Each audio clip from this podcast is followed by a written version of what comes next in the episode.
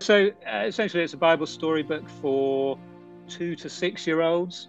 And what we wanted to do was um, tell the foundational stories of Scripture faithfully, um, illustrate them in a way that's that's engaging and historically accurate, um, but also give a sense to young kids that the Bible is not just a collection of random stories, uh, but is one big story. It's one of the good things about being a children's author is it it you it is very much a team game, and you know illustrations can either, as you say, complement and, and add to and really lift a book and make it sing, uh, or they can, however good the words are, they can they can make the book come over quite quite dull, which is always a shame in when, when you're talking about the Gospels. It's come out with this sense that actually, you know, the, the Bible is one story about the God who makes and keeps all of His promises supremely in the Lord Jesus.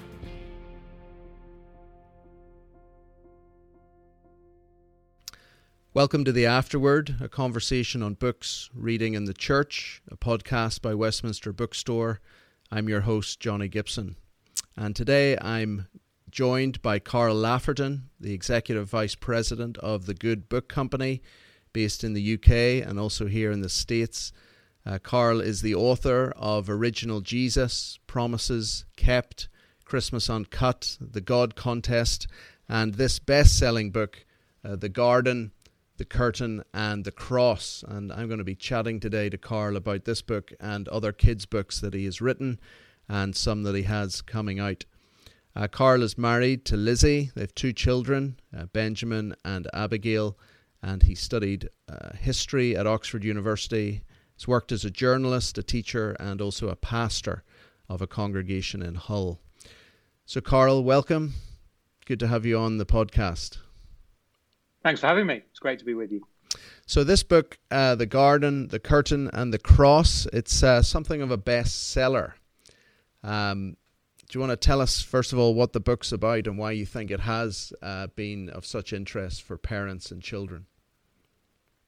Uh, essentially, it's uh, a whistle-stop journey from creation, the Garden of Eden, um, all the way through the big story of Scripture to um, to the new garden city in Revelation and uh, citing the cross and resurrection, I suppose, in its in its biblical theological context for young kids. And uh, wh- why is it a bestseller? Um, I, I mean, it's never ask an author why why their own book is sold well, I suppose. But um, I, I, think it's because that's what it's doing. That it's placing the cross and resurrection in the framework of the whole Bible story, and it's also giving the sort of key doctrines to young kids of God as creator, uh, man is made in his image, um, what sin is, um, why sin matters, who Jesus is, what Jesus has done, what the future holds under Jesus's rule. And so I think doing that in 32 pages, um, parents have, have appreciated um, for, the, for their kids and hopefully for themselves as well. I read it the other night to my uh, two smallest children, Zach four and Hannah three. It was the first time I'd actually read it to them, and um, it was it was interesting to see how engaged they were in it. I think because, as you say, you've located this great truth about um, Jesus opening the way back to God, uh, but you've located it in a story from you know the garden in Eden to uh, the garden city of heaven. Um, and then also you have the the repetition of sometimes things were bad, sometimes things were sad because of the fall, and that sort of repeats itself. And also the phrase, I think it's the keep out curtain, you know, and uh, they they had lots of questions. What? Why can't people go into God's presence? Why why can't they go into His place, Daddy? And yeah, I thought this is interesting compared to other kids' books I've read. There were more questions from them uh, as I went along. Um, how old are your children? It's, it's, possible that it was. It's possible that it was just bedtime for your children, and they wanted to um, see how long they could keep you talking. My, my, mine tend to ask big theological questions, just as I've said. It's time for lights out. Hannah's three, and she's already caught on to that tactic. She she loves a lot of questions. but no, they were genuine. They were genuinely engaged with it. Um, yeah. So, what do your kids think of this story? I mean, uh, how old are they, and when, how long have they been filming? Yeah, so, um, so, so Ben's now eleven. Abby's nine. Um, so when the book came out in 2016, they were sort of right in the sweet spot. And um, actually, the sort of one of the repetition rhymes because of your sin you can't go in um, just came came from me talking to Abby um, a bit about why why Jesus had died on the cross. Um, so they actually, I mean, it's it's one of a series of of books tells that tell the truth that have I think about twelve or fourteen in now. When my kid a couple of years ago, my kids started to rank them. They had sort of a league a league table of which which books they preferred, and mine tend to come towards the bottom um, with with my own kids. But um, you know, prophet's never welcome in the same town, I suppose. Yeah, and Catalina Echeverri is the artist, and uh, good artwork obviously always makes a good book. I know Catalina from our days in Cambridge, and uh, her and Will, Jackie, and I are friends with them. And what do you think it is about her artwork that helps the Good Book Company? Because she hasn't done just this one; she does a lot of your books, uh, the kids' books from the Good Book Company. What do you think it is about her artwork that really kids find so interesting? So I think, I mean, she is absolutely fantastic, and it's um, it, it's just a privilege to have her illustrating book books that you've written. Um, I think she she does a couple of things. She she's her illustrations manage to be both sort of historically accurate and sensitive to the fact that we're dealing with with scripture. It's not to be taken lightly, um, but they're also playful where they can be, and I think kids resonate with with both those things actually. Um, the other thing she does is, you know, she's a very theologically acute and aware believer, and she works that into her illustrations, and so there's always um, in her books a, a few things that for those with eyes to see, um, just just add something. And um, there's one in the Garden of the Cross where the Lord is um, is visiting the temple in in Jerusalem, and you see he's just turned to to look at one of the uh, goats being led towards the altar, and it's quite moving to think that the Lord Jesus would have visited the temple and would have seen the lambs who were pointing to him being led towards the altar and would have known that that's you know what what that was pointing towards. And so I, I don't expect three, four, five year olds, uh, even in the Gibson household, necessarily to notice that. But I think for, for theologically aware adults, therefore, there's there's some sort of just hidden depths to her illustrations, and so I think that's why they've resonated so much, both with kids, but also with with parents who are then able to sort of say, "Hey," to their to their kids, you know, have you noticed this, and and so on. Mm. And that means that it's not just the first read through that I think kids really love, but it's then they notice more in the second read through and the third and, and, and so on. And I, I, I, I think that among many other reasons are, are why her illustrations have become so, so much loved. Yeah, uh, when we got to the second page, um, Zach said, "Oh, look, what a beautiful garden." And uh, you know, it's the Garden of Eden, but it's not just a simple garden. She's done it so well with all the different animals and different things that you can explore. And I do think it's things like that that keep a kid focused on the page and you you read it, but they are really engaged then with the words complementing the picture. And uh, I think that's probably also been one of the reasons it's it's sold so well. Is you know good artwork carries a book well, doesn't it?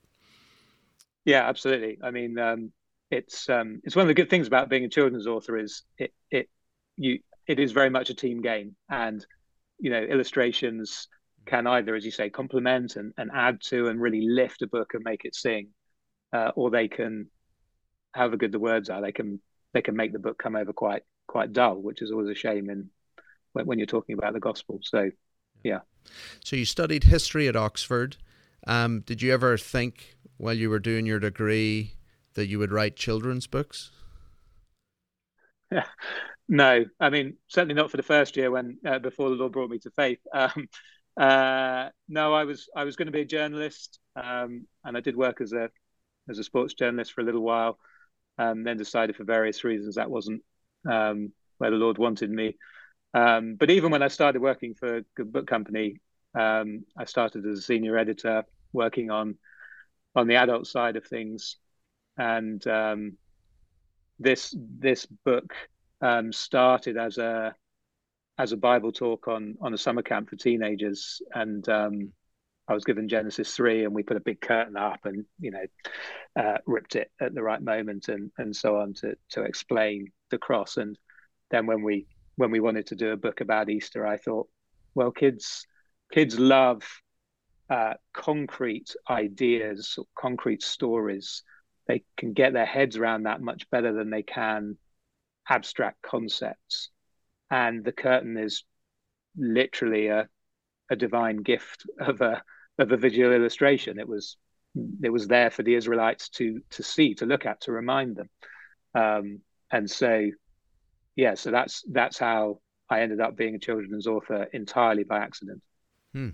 Was this then your first children's book you did? Mm-hmm. Yeah, yeah. So I did this one.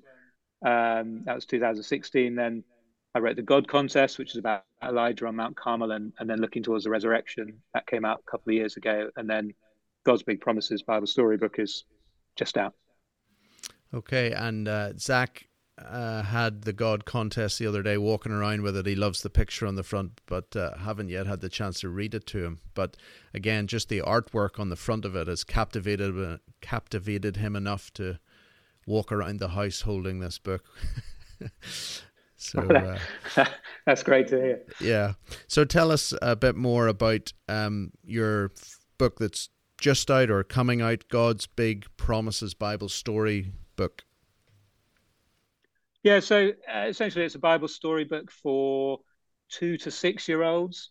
And what we wanted to do was um, tell the foundational stories of Scripture faithfully, um, illustrate them in a way that's that's engaging and historically accurate, um, but also give a sense to young kids that the Bible is not just a collection of random stories, uh, but is one big story. And so we went for a covenantal theme, essentially, though we call them promises.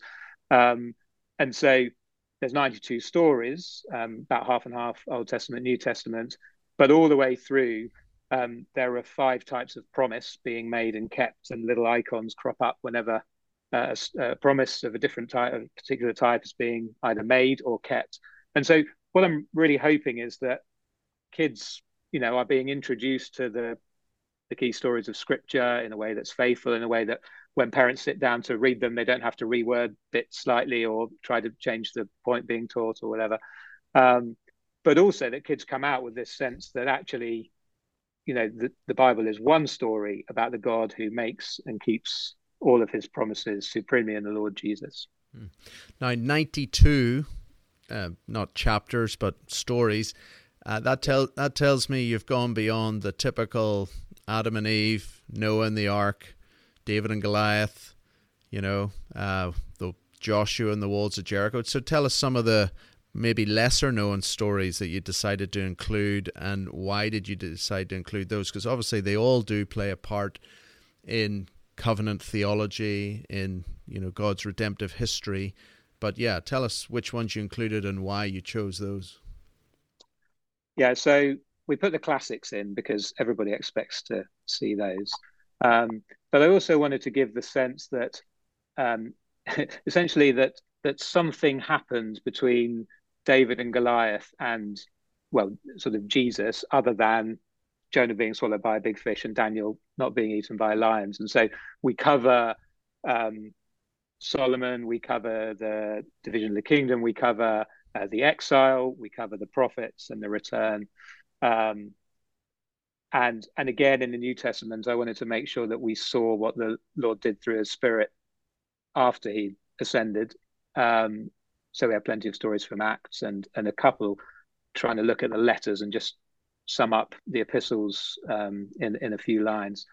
Um, so, in in in one sense, I found it harder to narrow it down to the 92 than than I did to get it up uh, to to the 92. But again, it's just it's trying to give kids and parents, I suppose, a, a sense of the actual storyline thread through scripture and trying to show how the famous famous stories fit into that storyline rather than being effectively moralistic tales about how to be brave or how to be good. Yeah. Uh, Samson, does he make it in there?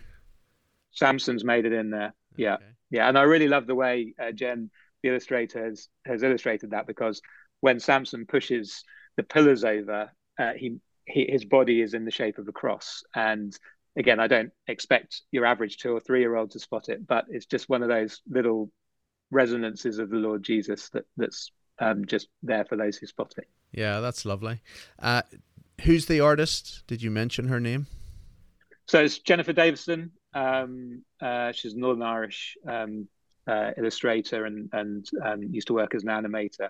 And again, just uh, really theologically uh, acute and, and thoughtful and careful. And um, again, the, the great thing about writing kids' books is you write the words and you know they're on a, a Word document or whatever. And then when the illustrations start coming in, you, you see it come to life and you see sometimes more being told through the illustrations than than than you had really anticipated. So one thing Jen did is she, and I hadn't really noticed this as I wrote, but um, every time Yahweh appears as fire, um, uh, Abrahamic covenant, burning bush, um, or rather not burning up bush, um, Mount Sinai, and then on through and uh, into Pentecost. And she's done it as a, with a kind of a bluey tinge to show that this is a not not just a normal fire. And and it's really great actually as you read through it to just see those links uh, building up, which I hadn't really planned for or anticipated. But then when the when the illustrations start coming through, you you, you realize that the spirit is guiding the illustrator just as much as the author to to bring it together. Yeah, and being from Northern Ireland, it's just top quality work, you know.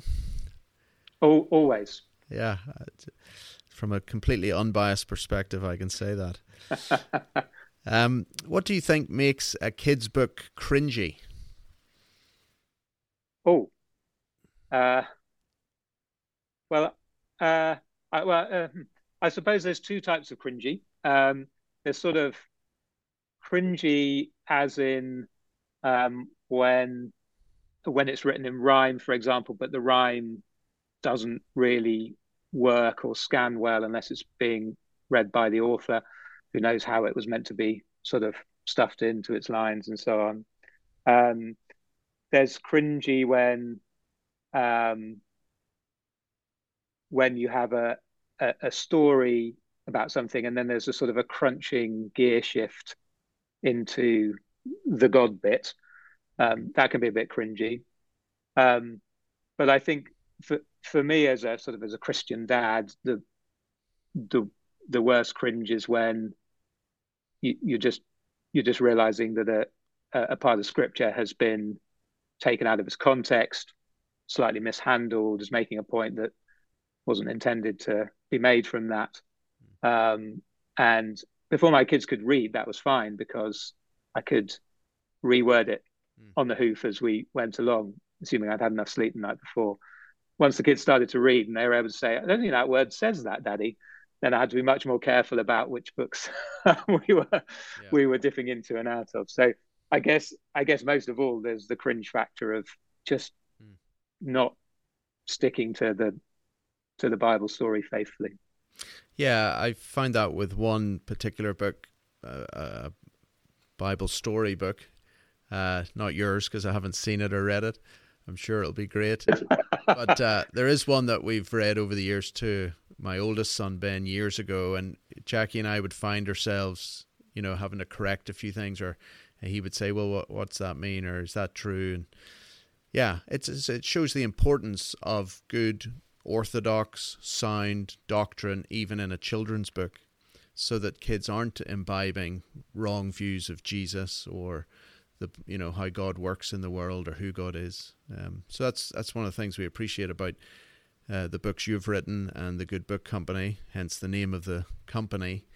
Uh, the the the, um, the orthodox. Yeah, I remember when I wrote the first draft of God's Big Promises uh, Bible story book. I I think we, it must have been a lockdown because I was doing it at home and I, I came down for lunch and told my wife that I'd finished up the first draft, and and she said, I, I hope you're praying as much as you're writing because a Bible story, but for little kids, this will be their first impression of the Lord Jesus and who He is and what He's done and what He does for us today, and that's actually a big responsibility. And I, I, I was really struck by that actually. That um, doctrine, the doctrine we put in kids' books doesn't just matter as much as what we put in adult books. It, in in one sense, it matters more. It's it's their first, it's forming their first impressions of who Jesus is, what the world is like, um, and whereas a 25 or a 45 year old can, you would hope, sort of sift good from bad, truth from error, um, five year olds can't.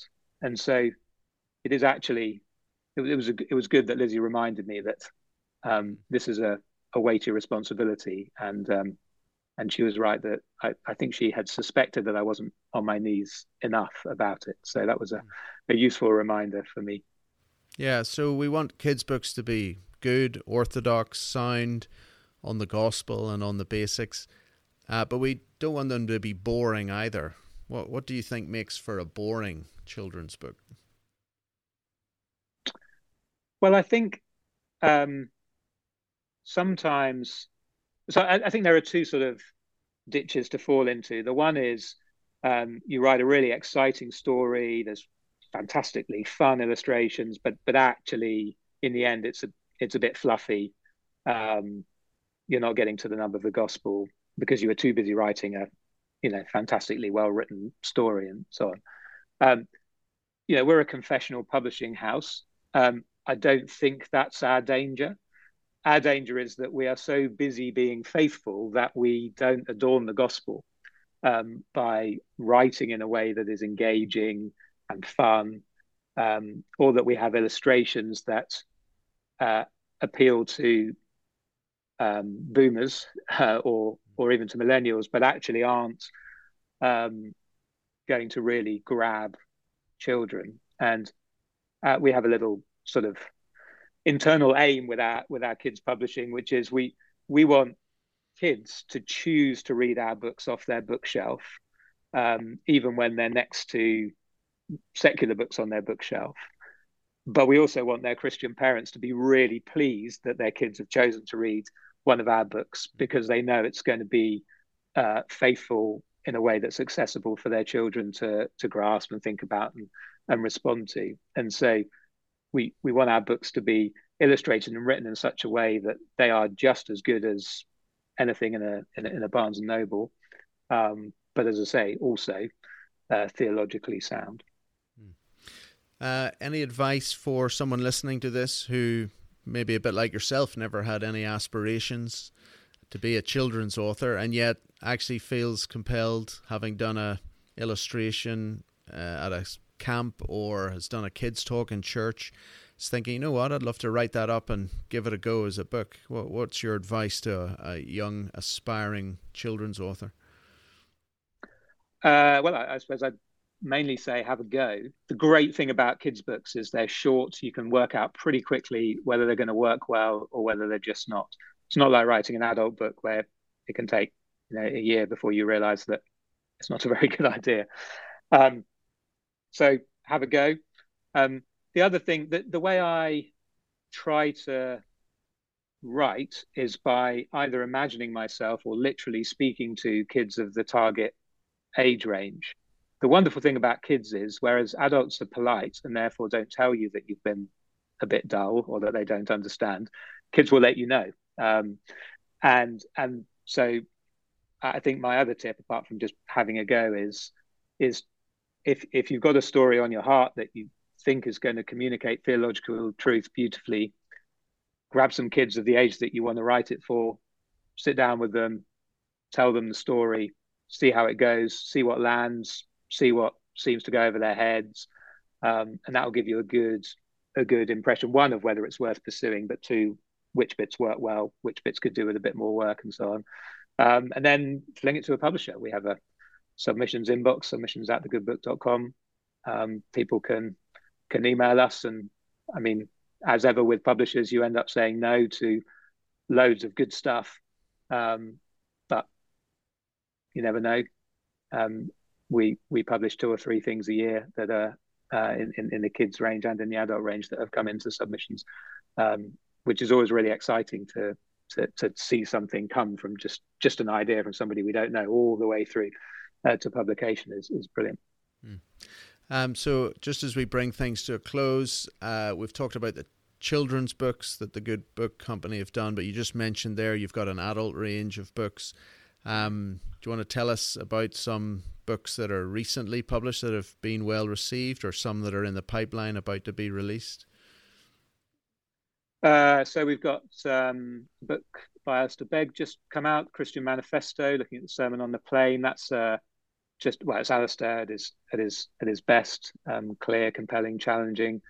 Um, we released um, we released a book last year that's done very well, The Air We Breathe, uh, Glen Scrivener, which your listeners may may may well have heard of, but um, that was that was just a, a, a great book to work on um, to see deep ideas that that Glen tackles in a really clear and compelling way, um, just sort of showing how our Western values and assumptions are actually very Christian. Um, uh, sort of, you know, working off of Tom Holland and others, the, the work they've done. But great book for giving confidence to Christians as well as giving something you can give to a thoughtful non-Christian to to engage with them and have a have a conversation.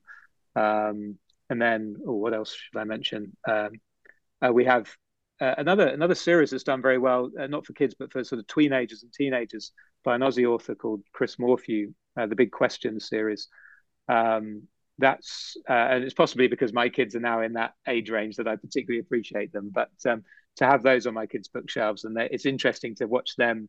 Sort of every now and then, I'll realize, oh, they're just reading the one about, you know, how do we know what happens when we die? They're just reading the one about identity, or they're just reading the one about how we can be sure that Jesus rose from the dead, and um, and just to be able to, firstly, know they've got good resources to read, uh, but secondly, to be able to sort of have my antennae switched on to conversations I might like to pick up with them uh, has been has been super helpful too. And then uh, oh, we have a we do an Advent devotional book each year. Um, this year's is using some material uh, from R.C. Sproul, so that's been just a privilege, frankly, to get to um, take some of his material and work with uh, Mrs. Sproul to to to to bring out a, a just a super helpful, worshipful uh, devotional for the Advent season.